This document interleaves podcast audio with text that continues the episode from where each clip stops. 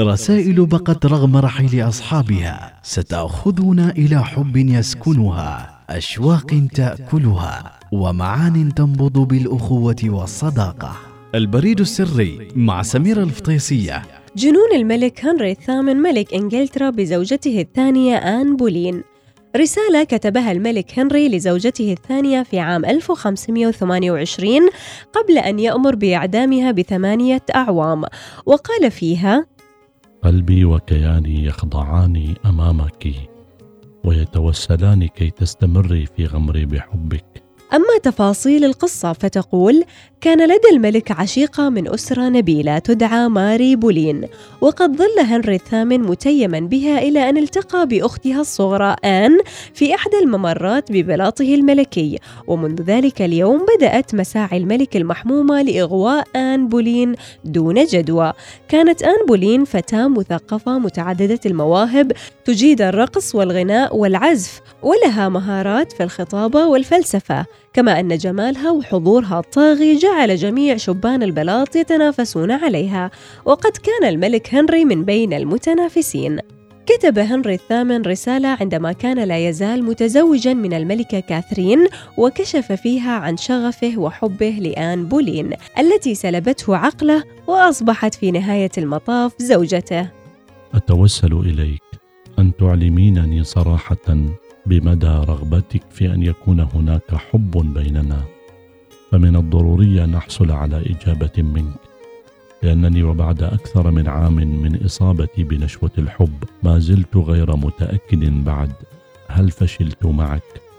أم ما زال هناك مكان لي في عاطفتك؟ ألا أن آن لم تكن ترضى بدور العشيقة كما فعلت أختها وكان شرطها الوحيد للقبول بالملك اللي بقى فترة طويلة يتودد إليها محاولا إيقاعها بشباكه هو أن تصبح ملكته. فبدأ بإرسال رسائل غرامية لآن تعبر عن مدى رغبته في الزواج بها. أنا وقلبي رهن يديك. أتوسل إليك ألا تجعلي غيابك ينقص من جذور عواطفك نحوي. بما يزيد آلامي وأحزاني فغيابك وحده كاف لمضاعفة تلك الآلام والأحزان. إن فراقك يذكرني بنظرية فلكية تقول كلما امتدت الأيام ابتعدت الشمس بالرغم من اشتداد حرارتها وهي نظرية أشبه ما تكون بحبنا. فغيابك إن كان أطال فراقنا فإن حرارته بالنسبة إلي أشد ما تكون سعيرا والتهابا وأرجو أن يكون كذلك بالنسبة اليك فاسمحي لي أن أعرف أخبارك. أعتقد أنه جزء من رعايتي الحقيقية لك. أن أستفسر عن صحة خليلتي. فلقد أرسلت لك مع حامل هذه الرسالة لحم ذكر الغزال الذي اصطدته بالأمس. امالا عندما تأكليه أن تتذكري صائده. وبدأ الملك هنري محاولاته لإلغاء زواجه من الملكة كاثرين ولم يكن سببها حبه لآن فقط بل رغبته الشديدة أيضا في إنجاب وريث لعرشه. فقد أجهضت زوجته كاثرين عدة مرات ومات أطفالها الذكور كلهم بعد أيام من إنجابهم. ولم ينج سوى ابنة وحيدة هي ماري التي لم تكن تصلح لولاية العهد بنظر والدها الملك. فتزوج هنري بآن بولين عام 1533 وكانت طقوس زواج الملك من بولين سرية وسرعان ما تحقق لآن بولين ما أرادت وتوجت ملكة بعد أن أصبحت حاملاً. ألا أن زواج هنري مرة أخرى إلى جانب زوجته الأولى كاثرين يعتبر مخالفة صريحة للتعاليم المسيحية وكذلك إلغاء زواجه من كاثرين. بعد الزواج لم يتحقق لهنري ما أراد ولم يحصل على المولود الذكر، فقد أنجبت الملكة آن طفلة سميت إليزابيث التي أصبحت فيما بعد الملكة إليزابيث الأولى والتي يمكن القول أنها من أقوى وأنجح من تولى الحكم في تاريخ بريطانيا. وكان لآن بولين الكثير من الأعداء وكانت دائمة الجدال للملك مما جعله يضيق بها ذرعا وزاد من هذا الأمر شعوره بعدم قدرتها على منحه المولود الذكر. جاءت نهاية آن بولين بأن جرى إعدامها في برج لندن. وهناك عدة روايات حول نهاية آن بولين واتهامها بالزنا ومحاولة لقتل الملك. وبعض المؤرخين يقولون أن هذه الاتهامات التي وجهت لها ما هي إلا مكائد نسجها وزير الملك آنذاك توماس.